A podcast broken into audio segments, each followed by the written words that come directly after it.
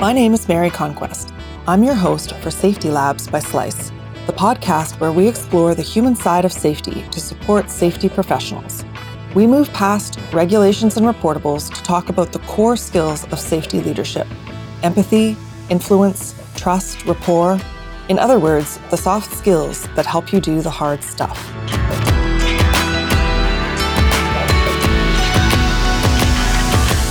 Today, we're going to talk about better business models. What do they have to do with safety? We've got Tanya Hewitt as our guest. Tanya has a Master's of Science in Medical Physics and a PhD in Population Health, where her thesis work involved practices related to incident reporting and patient safety in hospitals. She worked for 18 years with the Canadian Nuclear Safety Commission. Tanya is the founder and CEO of Beyond Safety Compliance, an Ottawa based consultancy that helps organizations increase their organizational health so they can enjoy a happier, safer workforce. She joins me from Ottawa today. Welcome. Thank you, Mary. So let's start with definitions.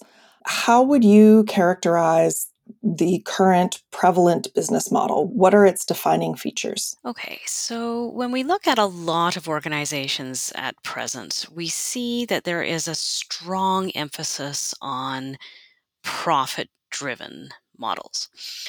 A lot of this hinges, especially for public organizations, on maximizing shareholder value.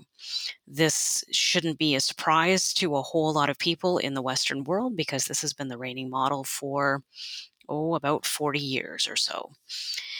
So, this model where almost all decisions are driven by this quest to increase profit in order to satisfy shareholders has had consequences both internally for the workforce and externally for you know customers of that business and for the broader environment.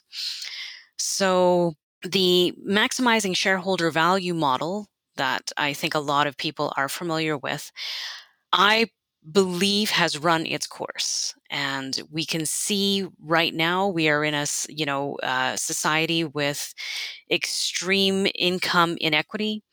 We have a lot of problems with our climate change. We really don't need to hold on to a model that doesn't serve us in the environment that we find ourselves in now. Okay and so Narrowing it down a little bit, how would you say that this prevalent business model affects safety, organizational safety?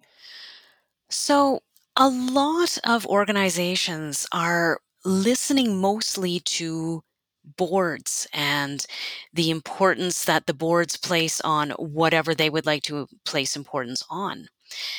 There is a lot of expertise within organizations, including in safety professionals, who might see issues. And notwithstanding the importance of these issues, they are not going to have the same type of weight when compared to something that a board would be talking about. If organizations can start to realize that a lot of information can come from within, including from safety professionals, in order to be able to see how they should be planning, how they should be resource allocating, how they should be running their business going forward, instead of it relying exclusively on boards and the importance that boards have at any point in time, which by and large has been principally profit driven. I think we can get to a much more holistic understanding of what uh, business truly can be in a different way to proceed. Okay, so yeah, I have a few questions around that. So, who then are the stakeholders in a business? You're talking about shareholders and the board, but I think you have a sort of a broader definition. So, when we are looking at a lot of organizational models, as I have said, we have tended to prioritize CEOs and executive boards, executive C suites kind of understanding of where the importance lies in, a, in an organization. But in reality, not to say that they don't have any importance that's not what i'm trying to say but i'm i would like to broaden the understanding of the stakeholder model of organizations where you do have an importance given to employees who work at the business work for the organization for I mean, why is the business there at all in the first place? So we could be looking at the recipients of the products or services of that organization, they have a role to play in this stakeholder model. If the business has a physical presence, as many do, even if they are virtual, their presence is going to be have a footprint environmentally by a server somewhere that is allowing them to practice virtually and understanding that every footprint has neighbors and being able to have the neighbors of any kind of footprint be part of this sphere of stakeholders. And so this would include also the environments that would be affected by the presence of that business. So it's a much broader table than the traditional understanding of stakeholders. A lot of this is explained in a movie that was published by uh, Darden University in 2020. I was thrilled when I came across this called Fishing with Dynamite. So, as much as you can fish with a line and a reel or with nets, or you can fish with throwing dynamite into an ocean and just getting all of the dead fish out. There are different ways to practice business, and this is what this movie talks about. And a lot of wonderful ideas come from this movie called Fishing with Dynamite that I encourage your listeners to maybe check out. Okay, so maybe some of these answers are in that movie, but what alternative business models would foster a better safety culture? And do you have any, or do you know of any real world examples where people are doing things a little differently? So, your listeners might be aware of the whole new safety movement that has been growing and burgeoning for about 25 years, and how businesses are beginning to understand that leadership is not exclusively command and control, that the type of situation will call for the leadership style that is necessary to suit that situation. And by and large, a more servant leadership model, that kind of nomenclature, is the better way to go forward in this different way to do things. I mean, certainly, if the new view of safety, even though there are communities who do not like that term, for lack of a better term, safety differently maybe, is premised a lot on the understanding that work as imagined, as espoused by Hollnagel, is not work as done. Work as imagined is work that can be written down. So this means if you can write it up in legislation or regulation or in rules and procedures and work instructions, then it's written down, which means that it is static and invariant to a changing context, which work is always done in. So the procedure writer or the person who wrote the work as imagined had a particular context in mind when they wrote it, often an idealized context. But in reality, the idealized context is very rarely seen and work as done is far more complex and changing and adapting than the work as imagined world realizes. So, if workplaces can start to embrace this concept that what they perceive to be the work being done through a work as imagined lens is likely not reality. It's likely not work as done. So you had asked for uh, how to proceed going forward. That alone would be revolutionary. And there are some companies starting to understand that if they want to understand work as done, then they've got to be a lot more curious about it. And they have to be proactive about it. And they have to understand that safety is not the absence of negatives, safety is the presence of capacity. And in order to be able to get an understanding for what the capacity is in your business, you need to be curious and you need to ask and you need to actually engage with the people who do the work, who are the experts in that work. Hmm. Do you know of any organizations that are kind of doing it right or maybe leading the way a little bit in this, uh, or maybe even regulatory environments like particular industries or countries or? So, the best example I can think of who is sensitive to their workforce and is sensitive to their customers and all this kind of thing is Southwest Airlines. And they've been doing this for a very long time, as long as they've been a company. And part of why they are such a good example is that they know who they are and who they serve and who they don't serve. I'll give you a very good example. One of the core values, so A, they know their core values and they espouse them constantly. They talk about them all the time. All employees know what they are. One of their core values is humor. So they have to be able to laugh to be able to, you know, get through a day. And they constantly want to be able to espouse humor as in their work. So on, and I can remember being on, on a Southwest Airlines flight many, many years ago where the FAA announcements that are regulated that have to be done before you take off in a plane about how to put on your seatbelt and the emergency, you know, uh, procedures of that aircraft. They were given in a very light way, very humorous way. And I thought it was hilarious.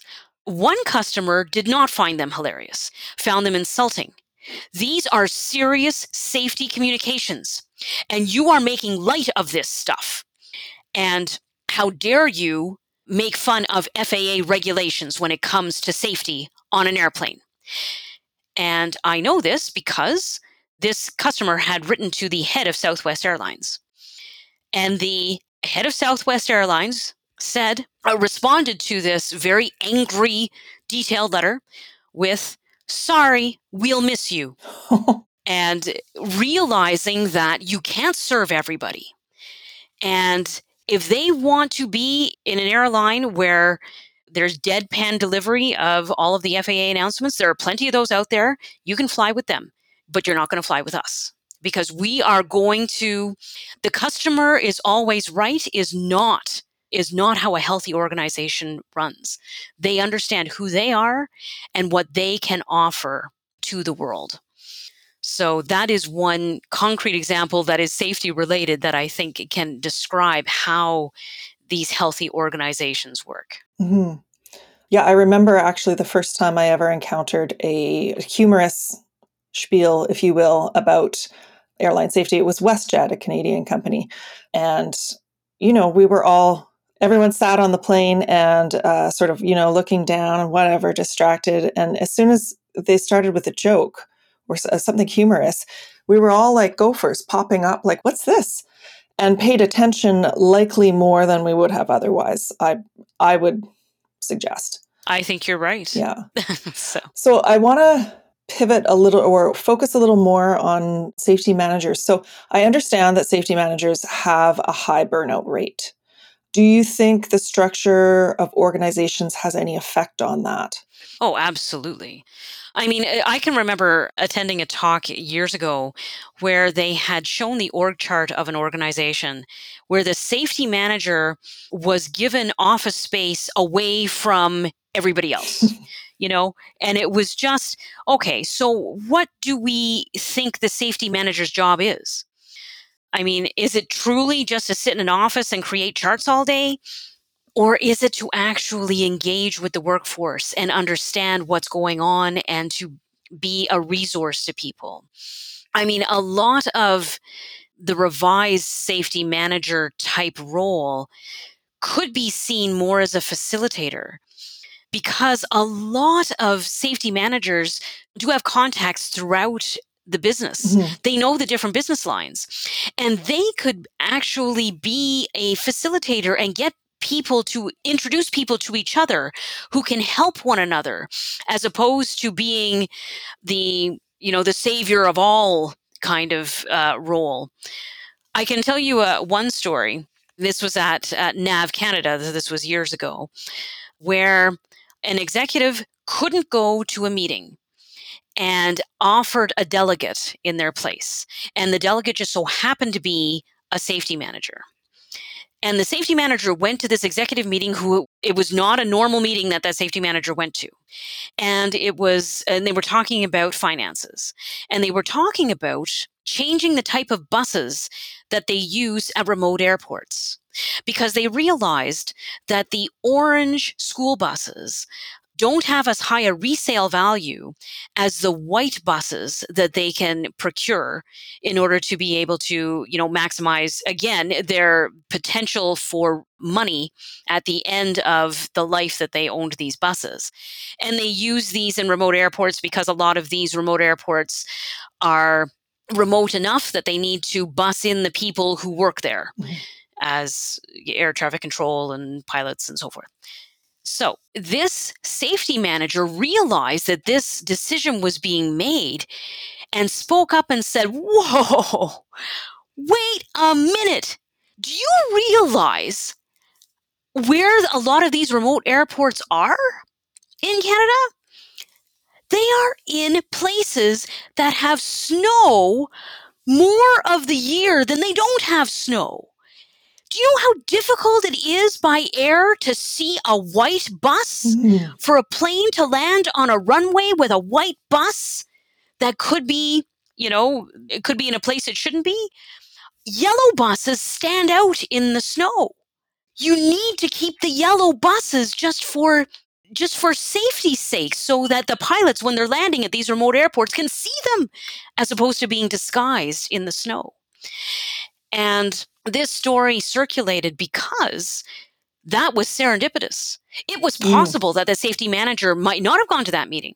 And it was possible that the financial person who couldn't go to that meeting and sent the safety manager wouldn't have known what that safety manager knew. And so it's this kind of knowledge that a lot of safety managers have that isn't being utilized nearly to the extent that it could be if it were asked for. Yeah, it sounds to me, as you're describing it, it's sort of the difference between a safety department and a safety culture, right? Where, in terms of, you, you talked about org charts. So if there's a safety department, it's sort of siloed, right? It's off to the side, as opposed to a culture which, you know, the implication there is that everyone is involved. It's sort of part of the fabric of the organization. Exactly.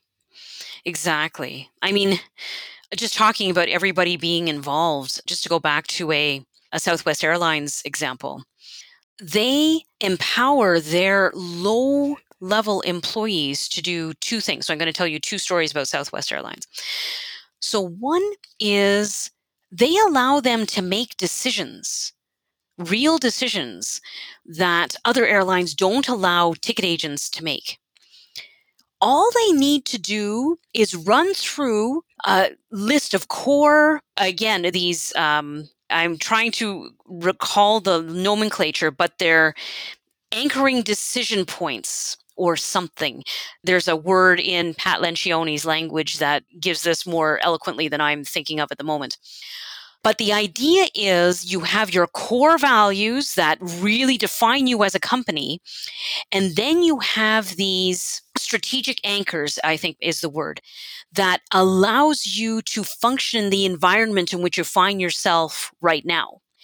And so these ticket agents had both and were able to operate according to those strategic anchors.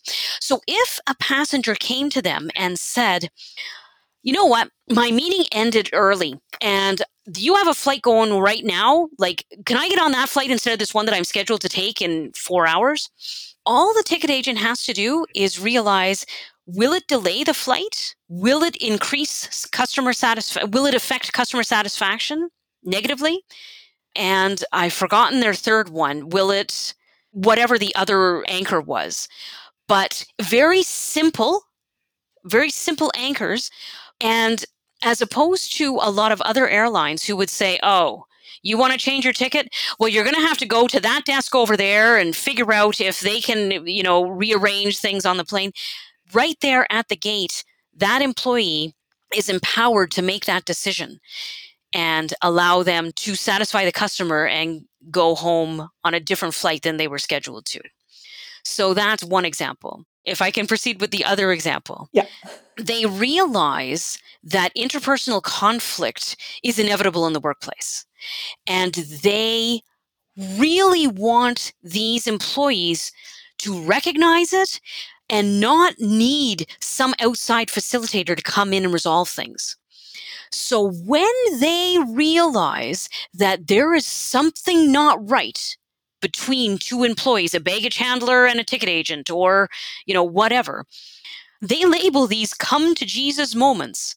So they give them that type of nomenclature so that everybody knows, oh, so we have to take four minutes now or 10 minutes, whatever it takes, and figure out what went wrong in that communication we just had. Mm.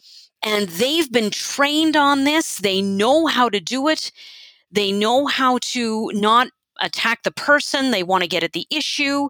They understand that conflict is not bad if you're trying to get to the best answer you can. And they are constantly involved in this come to Jesus kind of nomenclature so that they can get to the best airline that they can be without having interpersonal conflict guiding a whole lot of what happens in the way that they conduct their business. Mm-hmm. So, what comes to mind there? What was your first story? Oh, context. What I was thinking as you were saying that is what they've done, it really is empowered their employees to account for context, right? Rather than follow a, a very prescriptive, this is the way it is. You know, I always thought, you know, there's a big difference between maybe the urgency of an adult saying, "Oh, I'm sorry, can I I know we're not supposed to right now, but can I go to the bathroom?" and a toddler saying that like there are differences in how things can be managed and uh, exactly. I like the idea of the strategic anchors, I think you called them. Yeah, so that comes straight out of Pat Lencioni's world of organizational health. So that's indicative. I mean, clearly the way they've organized things from the top is indicative of the leadership's view as well as in this case it maybe in all cases you can comment on that but it comes from the leadership. Yes. I mean there's there's a lot. The traditional leadership model that a lot of business schools maybe darden accepted is trained in doesn't take this kind of approach into account in the way that they teach people and that in itself is a big problem. And when a lot of leadership graduate from business school, they think they know it all because they've, you know, they've spent four years on this stuff, they know it all. And nothing could be farther from the truth. This is actually true in almost any profession, yeah, I was right? As soon as you graduate, you think you know it all, and absolutely not. Like, yeah, yes, that's right. And there is so much more to understanding what actually goes on to a workforce in a workforce than what a business school teaches. A lot of this allowing, uh, recognizing the expertise where it lies is a big part of it. That business school doesn't train you on mechanics skills, doesn't train you on how to fly a plane or how to repair an engine or how to how to do a risk assessment. Like that's not what it's for. So it's really really important to recognize what you don't know and and and value the people who do know this stuff to be part of your team as opposed to seeing them as an other there's so much othering that goes on within organizations. Mm-hmm. And it was amazing when Alan Mulally took over the Ford Motor Company, how he had recognized that Ford, well, it was was doing terribly at the time he took it over, and it was fighting itself. I mean, it was in competition with itself, and he was like, wait a minute, we're all on the same side here. Why are we fighting ourselves? We need to start realizing if we can if we can be in this canoe and steer it with the paddles going in the same direction, we can actually get somewhere. Right now, we're going in circles and we're literally fighting ourselves, and we have competitions between different departments. What are we doing? Like, this is not helpful. We need to start realizing that we can be helping each other. I can give you a story on that if you'd like. Yeah, of course. so, Alan Mulally, when he first took over Ford, took over a very dysfunctional company. And there are a couple of stories. So, number one, when he took it over, all the business magazines were like magnets to him because oh wow Alan Mulally has taken over Ford and Ford looks as though it's not doing well like oh and so they they all wrote up articles and he talked to business editors and they wrote up articles on his plan going forward.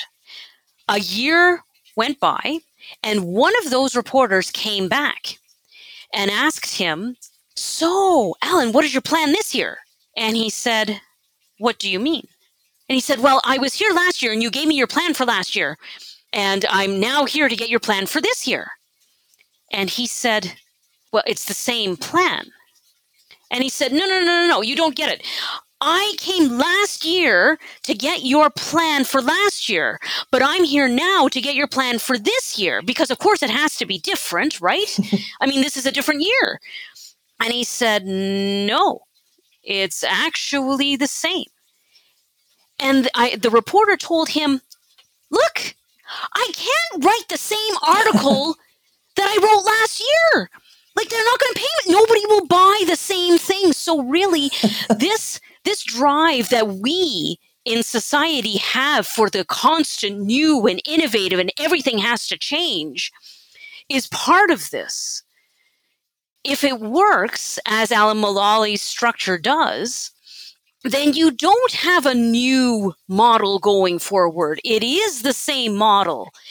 And you have to be willing to admit to that as opposed to needing new all the time. So that's story number one.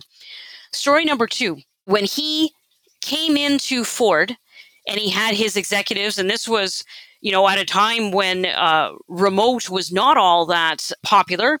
Uh, so people were on telephones and, you know, uh, this new video conferencing that was going on in 2008.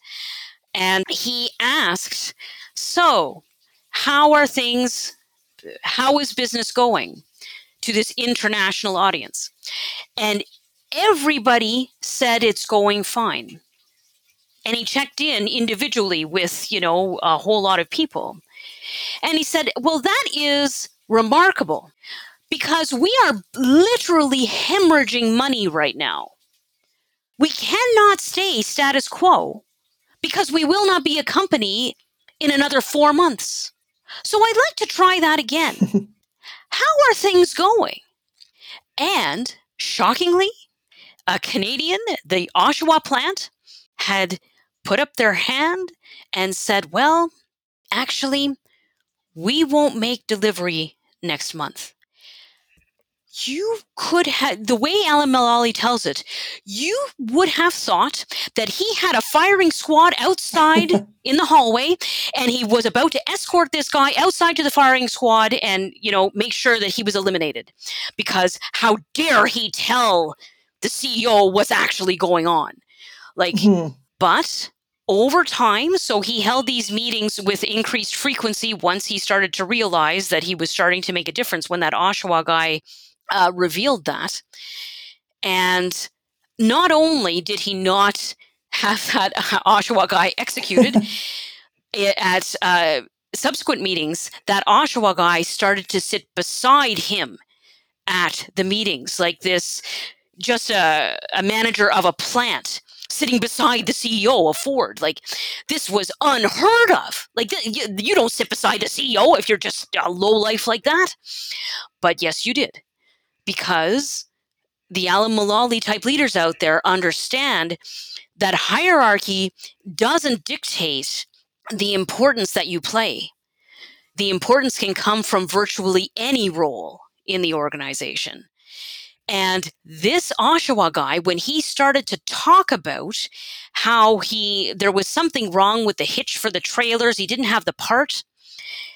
And when he revealed the details of what he was in the problems he was encountering, somebody from Ohio said, "Well, hey, we have a surplus of those parts.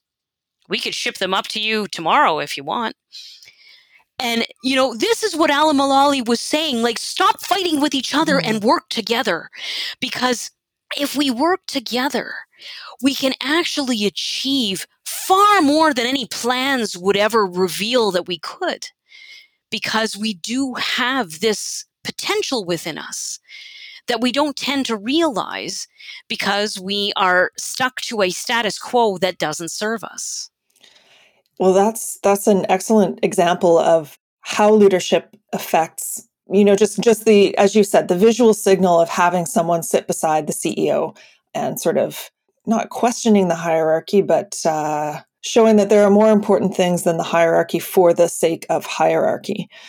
So, how would you suggest that safety professionals assess an organization leaders' attitude towards safety culture. So th- that was sort of a signal there, for example.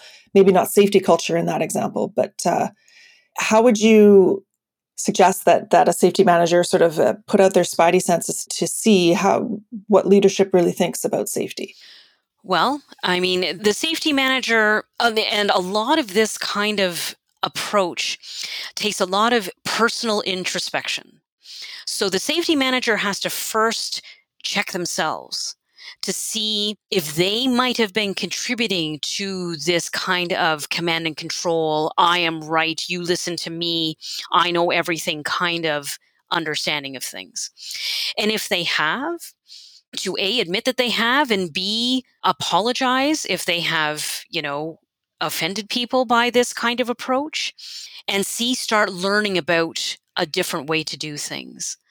So the safety manager has to start listening to podcasts like like yours, like the safety of work, as I think is a fantastic one that comes out of Australia with uh, Drew Rae and David Provan. That would be a fantastic podcast for safety managers to listen to. The pre-accident investigation podcast um, that Todd Conklin has, and maybe to start listening for different types uh, try getting their material from different sources. Nippin Anand's podcast embracing differences is a fantastic way to do that because the more siloed that we make ourselves oh we are safety managers and that's not safety and that's not safety is it doesn't help. The more that we can see safety as i mean if an organization existed exclusively for safety it probably wouldn't exist right right, right because there's no I mean, there's no risk with no action yeah i mean any organization that has you know safety is our first priority on banners and things like this has to realize they can't actually mean that mm-hmm. if they actually meant that they would stop engaging in the hazardous activity that is making them say that in the first place. They would stop producing the chemical that is that is making them, you know, they would stop flying planes, they would stop, you know, doing whatever the hazardous activity is. The purpose of organizations is to provide a product or service, right? That's what it is. So don't deny that. That is your number one priority to be providing that product or service. Safety is always supporting that always supporting mm-hmm. that. So when we get into this narrative of, oh, leadership doesn't understand safety, you know, safety is, they don't appreciate safety, they never prioritize safety. Well, if they truly prioritize safety, the company wouldn't exist. So, you know, you've got to get, you've got to appreciate that first. Safety can help the organization not hurt the organization. We need to be able to do the work safely, not has sa- not have safety as the first priority. So I think a lot of this comes to the way the safety manager views themselves and views their role and views how they can support an organization, not have safety as the overriding priority. So that's that's probably the first thing that I would say, which is a big ask because a lot of the safety training might not be aligned with that, which is where again the pre-accident investigation podcast, listening to people like Sidney Dekker and Todd Conklin, David Provan, and Drew and um, a whole lot of other people out there in this sphere can help make the safety manager a bit more humble humility humility is probably the greatest virtue in everything that we've spoken of here. Humility really needs to lead the way in this stuff. You were talking about you know what the safety manager's spidey senses should be out looking for. Mm-hmm. humility. See if the leadership has any humility. If there is humility define you know figure out how you know that and start using it start reflecting that back to them. Because humility is the greatest of all of these principles that that we are talking about. And once we can detect humility then that's the key in. And you can uh, not abuse it, but you can start to realize that yes, there is a way for change because of that humility that was shown in this certain circumstance. So then, uh, to that begs the question, of course, what if, let's say that a, a safety professional has sort of done that self reflection and education and that sort of thing, and they're just not sensing that humility. They're sensing a very stuck hierarchical culture from the leadership. Is there anything, and, and to what extent could they perhaps influence change in that situation? So, if uh, I would suggest a couple of things. Number one, I would uh, use uh, what Pat Lencioni always says be the leader you want to have. So, notwithstanding what others, especially above you in the hierarchy, are acting, be the leader you want to have. Make sure that your actions towards others, including them, are the way that you would like them to be. So, you know, make sure that you don't react defensively and get into a very adversarial relationship as a result. Try to make sure that you are grounded in your approach. See if you can. So, uh, the, the pre accident investigation podcast has been running since 2014, I think. There are lots of episodes that Todd Conklin has recorded for your listening pleasure. Some of those episodes are very short because his listenership had asked him to do just safety moments that can be played to executives at their meetings.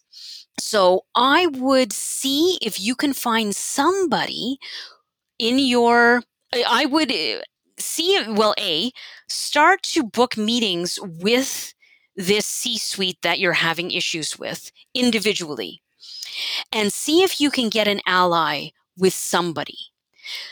And this ally might not be workplace related. This ally might be because you have a shared interest in, you know, a music group that you you both love or that you you know you've had a, a similar uh, love of a vacation spot that you both can talk about that is how you are going to get some kind of uh, relationship w- well with anybody really. But uh, especially with somebody that you you need um, to work with strategically. And start to treat them as a person not just a job title. Under and, and this should again this extends out mm-hmm. broadly but once you have a relationship with one of these executives see if they can play some of these safety moments, some of these snippets of information. And I don't know if Todd Conklin's podcast is the only one out there that is worth listening to. I will be having a podcast shortly your podcast. There are lots of things, lots of YouTubes, lots of short, uh, worthwhile. Simon Sinek is a fantastic resource for a lot of YouTubes on this kind of stuff.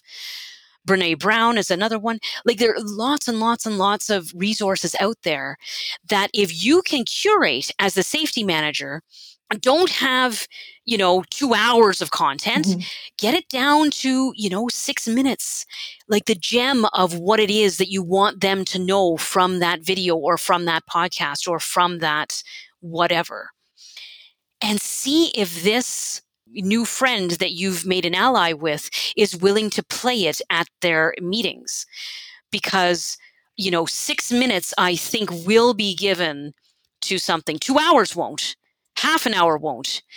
But 6 minutes probably can be. So be realistic of course in your expectations. Manage your expectations in this whole thing. This is not going to you won't be able to change things overnight Mhm. but you will be able to change things over time. And so, but you have to be willing to put in the investment to do it. And that investment involves very much on yourself, for one, maybe undo some of the learnings that you've gotten in your schooling to be a safety manager. That's, you know, you might have to have to be willing to to admit that. And B, you know, the goal is for these messages to take hold so, w- one of the things that is important to realize in this approach is that people will only take in a message once they've heard it. I think it's uh, anywhere from 17 to 24 times, you know, like they, you have to hear the same message over and over and over and over again. CEOs are actually CROs, Chief Reminding Officers.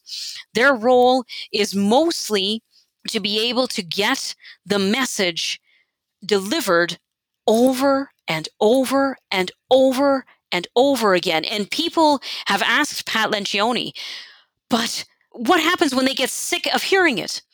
That means that they haven't, they probably haven't reached everybody in their organization yet. They've got to be mega sick of hearing themselves say the same thing. So that is important to realize that when you're trying to make a change, this is part of it. You need to be dedicated to being monotonous and boring and say the same thing over and over and over again. So yeah, so it's I hope that gives you a few strategies. yeah. on, well, it uh, sounds to me like you know, um, build rapport first of all, right? Build rapport, Absolutely. find allies, and then persistence. You know, absolutely. so I mean, really, the another another way to do this is if you can find out what is the executive team interested in, what drives them. yeah, You know, read their minutes uh, if you can. Go to their meetings and see for yourself what are they interested in. What are they spending time on? What do they get excited about? Those are going to be the levers that you can use in order to be able to get an entry into this into this world. So if you can align whatever you whatever change you're wanting to make with what they are already interested in, that's going to be all the easier to be able to get an entry into that foray. So yeah. I mean, there's. Uh, I want to circle back to you. Sort of hinted at this before, but there is a tension between the way the C-suite will define success. I mean, in the existing business structures that we have, typically it's the shareholders and, and its profit that they are beholden to. It's great if organizations can move towards a wider view, but the reality for most safety professionals in, in a business organization is that that's what they're dealing with. So they're trying to build rapport with someone who is measured whose success is measured differently right and it's that tension between if it was absolute safety nothing would happen and if it was just go go go and no consideration of safety then you know that would that's not ideal for anyone really it's not sustainable so how do you i guess what do you say or how do you suggest that safety managers n- navigate that tension Well, I mean, it- taking a look at the companies who have lived this for some time, Southwest Airlines being one, maybe I'll give you a different example. And this comes from Simon Sinek's world. It's not, again, this is broadening the definition of safety, but it, it gets into this same kind of thing. Drugstores basically all have the same kind of mission, and it is to improve the health of the population. And CVS drugstores in the US realized, their employees realized, when they were selling cigarettes to people, they didn't feel as though they were living their mission. Right. And they went to their board and said, I don't think we should be singing, eh, selling cigarettes anymore. And the board kind of tabled this for a little while. I mean, there were all sorts of detractors. I mean, do you understand how much profit we get from selling cigarettes? The public health people were saying, do you not understand how you're going to be depriving people of their an addiction that they have and you're not going to be serving that that population very well? So they had a lot of backlash but to their extraordinary credit they said they agree that at fundamentally they cannot sell a product that doesn't in any stretch of the imagination that they could find serve people's health. So they pulled cigarettes from their drugstores. What happened after that? Well, the first thing that happened was they didn't have to invest in advertising anymore because their employees were ambassadors for their drugstore. They were so proud to work there. They boasted to everybody CVS is the best drugstore out there because they listen to us. And they, once you can get, you know, we're talking about super fans mm-hmm. for sports teams being the ambassadors for their team like you don't need to invest in advertising you just show the super fan you, you know like this is you can do this if you listen to the employees and they feel heard and they feel listened to. They will be trumpeting your company like nobody's business. Furthermore, people drove long distances to support CVS as opposed to their neighborhood drugstore because they wanted to support a company whose values they aligned with. CVS in the quarters after they made this intervention made more money than their competitors. So, you know, you can actually do better financially at this whole thing, even though money is not your focus. Yeah, it's, it's an irony there. It's like money isn't isn't the most important thing. Actually, gets you more money. you know. Yes. Yeah. It's interesting. Yeah, and and I mean, it, it, there are stories about this. I mean, Southwest Airlines has existed much longer than a whole lot of airlines have. You know, the aviation industry is full. Mm. The graveyard's full of aviation companies who have lasted for eight years, 10 years, 12 years. Southwest has been one of the long standing airlines. And there's no question it is their their internal cultural approach to how they run their business that has allowed them to be sustainable in this otherwise hyper competitive industry. Well, thank you. I'm I'm going to move into some questions that I ask every guest, so a little broad here. And the first one I'm going to call the University of Tanya. So, if you were to develop your own safety management training curriculum, where would you start? What core human skills do you think are the most important? And actually, you touched on this a little to develop in tomorrow's safety professionals. Humility, learning what being humble truly is. So maybe I'll just go over mm-hmm. that because humility is best espoused by C.S. Lewis. It is not thinking less about yourself, it's thinking about yourself less. So it's not denying the talents that you have. It's not saying that you're not good at something that you are good at, but it isn't going out there and bragging about it all the time and saying, I am the best kind of thing.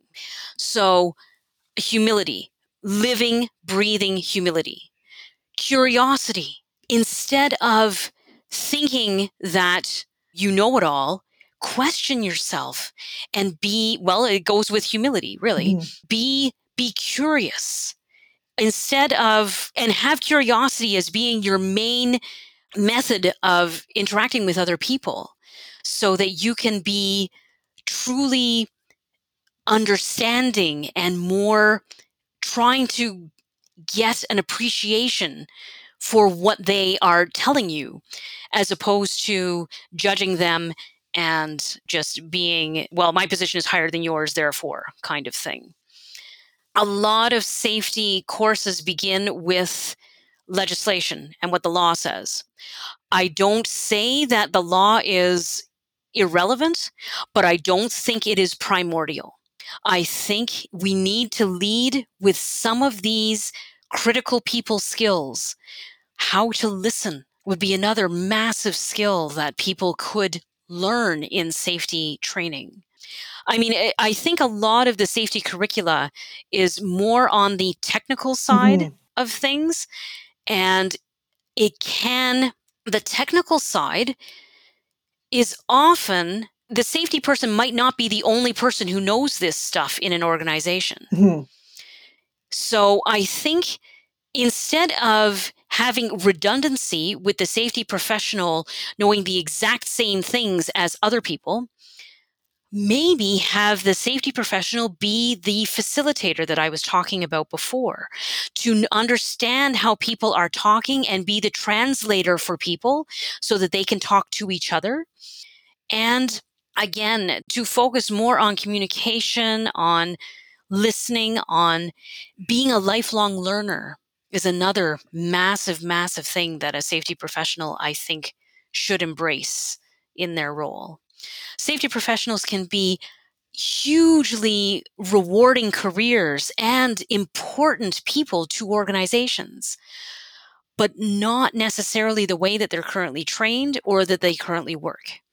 So they need to start embracing some of these different ways to add value to their organizations. Okay, thank you.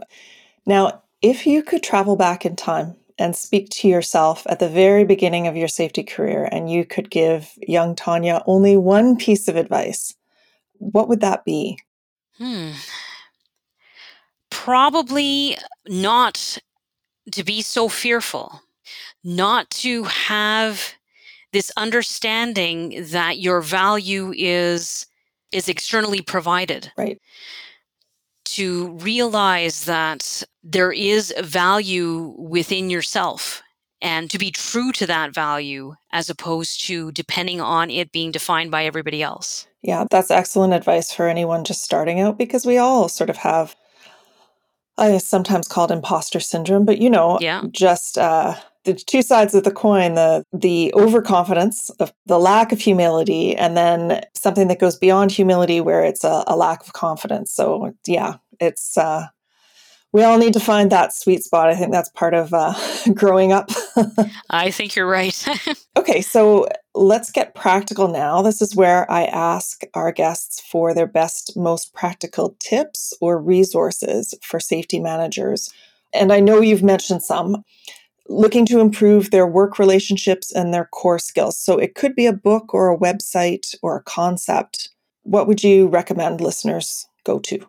I think it would be some of the work that David Provan and Drew Rae have done in this whole sphere. So they have put out a publication on a manifesto for safety professionals. I think that would be a fantastic resource for safety professionals to read and understand.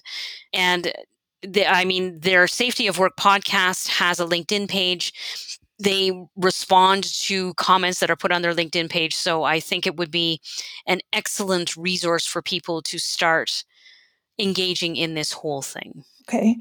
Well, thanks so much for joining us, Tanya. Uh, I wanted to ask where can our listeners find you on the web or otherwise? So I am very active on LinkedIn. So that's probably the easiest way to find me. I run a series of webinars that people are invited to go to that happen on the third Wednesday of the month at 11 o'clock Eastern Standard Time. And where we talk about some of these things in more depth than a lot of play- people get a chance to do on in their daily lives. So that's eh, shortly I too will be having a podcast called Beyond the Minimum where I will be espousing this message of only keeping to the legal requirements is doesn't get you very far.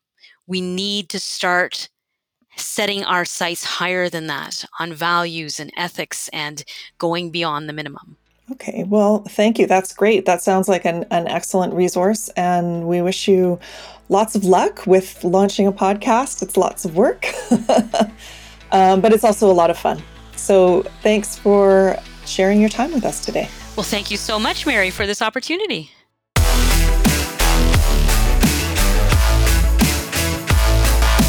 Safety Labs is created by Slice, the only safety knife on the market with a finger friendly blade. Find us at sliceproducts.com. Until next time, stay safe.